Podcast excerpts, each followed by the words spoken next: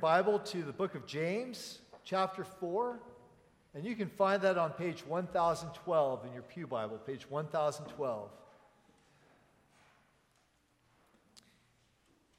That's right, we're going through James, even in the season of Advent. And I pray God has a word for each of us and for all of us as a church. I believe He certainly does in the book of James.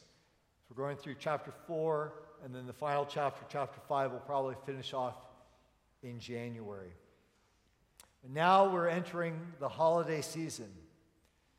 The holidays are a wonderful time of the year, but for many of us, they're also the most dreaded. This past week, it seems like every news media outlet that I was checking on had some kind of little segment or a, an article in the paper or something online about strategies uh, to deal with members of your family fighting over politics, over this election, over something, how to avoid a fight at Thanksgiving. Did anyone see these? I don't, I don't uh, believe we had so many uh, coming at us at once.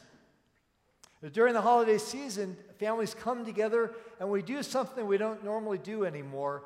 We share slowly cooked food. And we're to enjoy one another's company. We, we go out and we, we find special presents. It's supposed to be a, a, a pleasant time, and conversation is meant to be enriching and, and a time to share and swap stories. But all too often, for some of us here, there are a handful of those conversations, perhaps this past Thursday or certainly ahead of us uh, during the Christmas season where there will be conflict and where it may become very, very unpleasant. And a sure sign of that was just this past Black Friday with seeing the crowds uh, bracing themselves as they raced into markets to find the best deals and the chaos of that. Well, James is speaking about the chaos in our lives. So the passage today in chapter 4 is very appropriate because James here will explain why we fight. Now, we're not always fighting, we're not always at one another's throats, but when we do, James has the reason behind it. Why do families have to come up with strategies to avoid conflict at the most wonderful time of the year? What is at the root, the, the cause of our conflicts in all of our relationships? In the context of James, he's speaking about the particular conflict within the church. Remember where we started in chapter 3?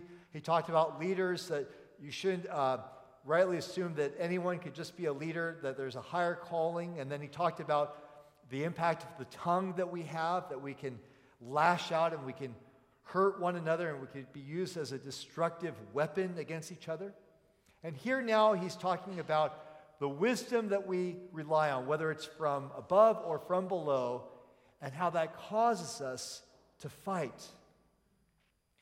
So, James will demand of every one of us as Christians to be different. And he calls us to take the necessary steps to address the root cause of our conflicts. Let's listen now to God's Word, chapter 4, verses 1 to 5. What causes quarrels and what causes fights among you? Is it not this, that your passions are at war within you? You desire and do not have, so you murder. You covet and cannot obtain, so you fight and quarrel. You do not have because you do not ask. You ask and do not receive because you ask wrongly to spend it on your passions you adulterous people, do you not know that friendship with the world is enmity with God? Therefore, whoever wishes to be a friend of the world makes himself an enemy of God. Or do you suppose that it is to no purpose that the scripture says, quote, he yearns jealously over the spirit that he has made to dwell in us? Let's pray. So, Lord, I pray that these next few minutes would not simply be a well crafted, well delivered sermon, although I certainly pray it would be. I pray, Lord, that it wouldn't simply be a, a, brief distraction before we go on about the busyness of this season, though, though it may be. No, God, I, I invite your Holy Spirit to do something that only you can do to speak words of truth, of comfort, and even confrontation if need be, Lord, to call us back to you. And you would be our first love.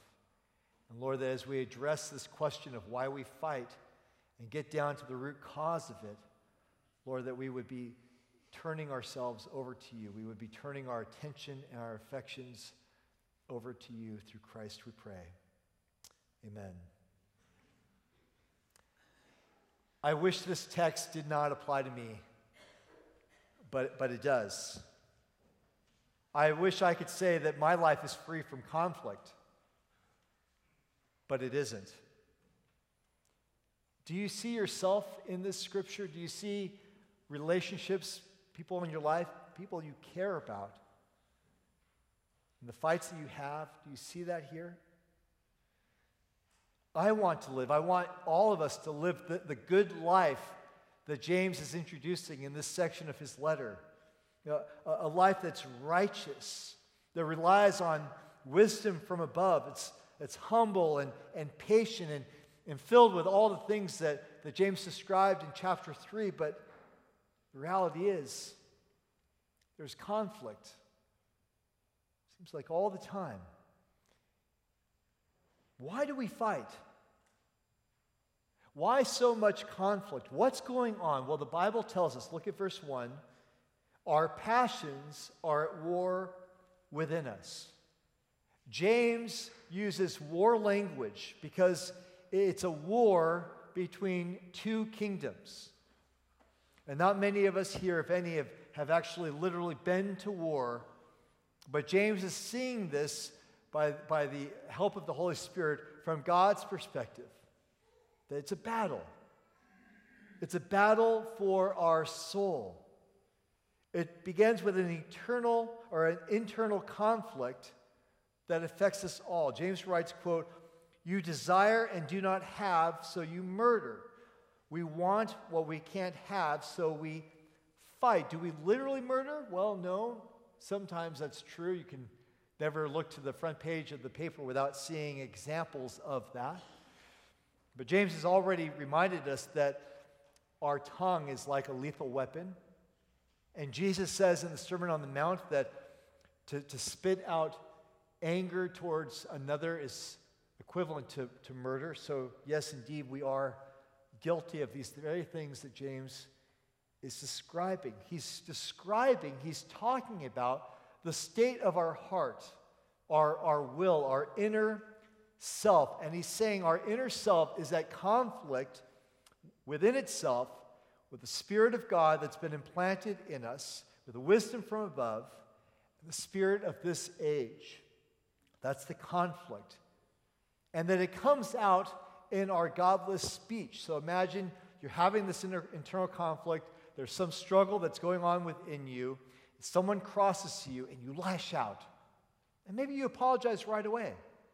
But there's something within you, and that's what James is talking about. Look what he writes. He says, Passions are the issue. That word in Greek, passions, is where we get the word uh, hedonism. The, the word is hedone, it, it means strong desire, it means self indulgence, a passion that we have for the kingdom of self versus the kingdom of God. Fights come because of our own selfish desires, or you could label that with one word pride that is not being met. 2 Corinthians 5:15 puts it this way. It says, "Jesus came so that those who live would no longer live for themselves." So here it is. The source of our conflict, why we fight, and you might say because of what she said or because of what he did. And James says, No, no, no. Look to yourself. We fight because of the sin of selfishness. I reduce my world down to my wants, my needs, my feelings, my kingdom. And because I do that, when I'm not walking with the Lord, I tend to reduce the people in my life to being means of getting what I want, or they are obstacles to what I want. So if you are helping me get what I want, I love you, I like you, and even if I'm helping you, doing something that seems to be altruistic, I'm getting a benefit from that. But as soon as you become an obstacle to my needs and my wants, there's conflict and there's tension. Can you relate to that? Friends, the Bible says we were meant to live for something vastly bigger than ourselves. As a child of God, we're redeemed, which means in part that our desires are shaped by the righteous purposes of God's kingdom. And now I know what you're saying. Oh, great. I have interests and desires, sure. Who doesn't? And now you're saying to be a Christian, I have to be a goody two shoes and I can't have any fun. That's not what I'm saying. No. Our God is not a killjoy. No, the Lord doesn't strip away the things that you're passionate about that you desire, but He redeems them, He makes them new. This new life offers so much more than the old one does. That's the gospel.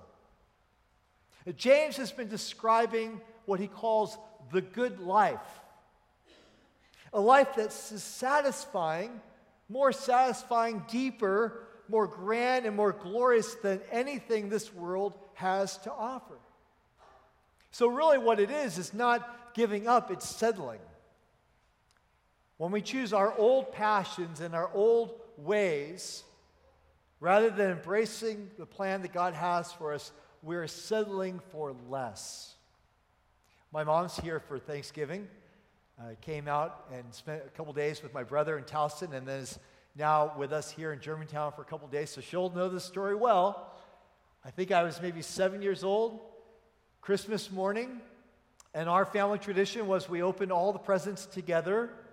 You could open your stocking early in the morning, but nothing else. Don't touch anything else because we're all going to enjoy Christmas as a family. Have a nice, lovely brunch and enjoy the day.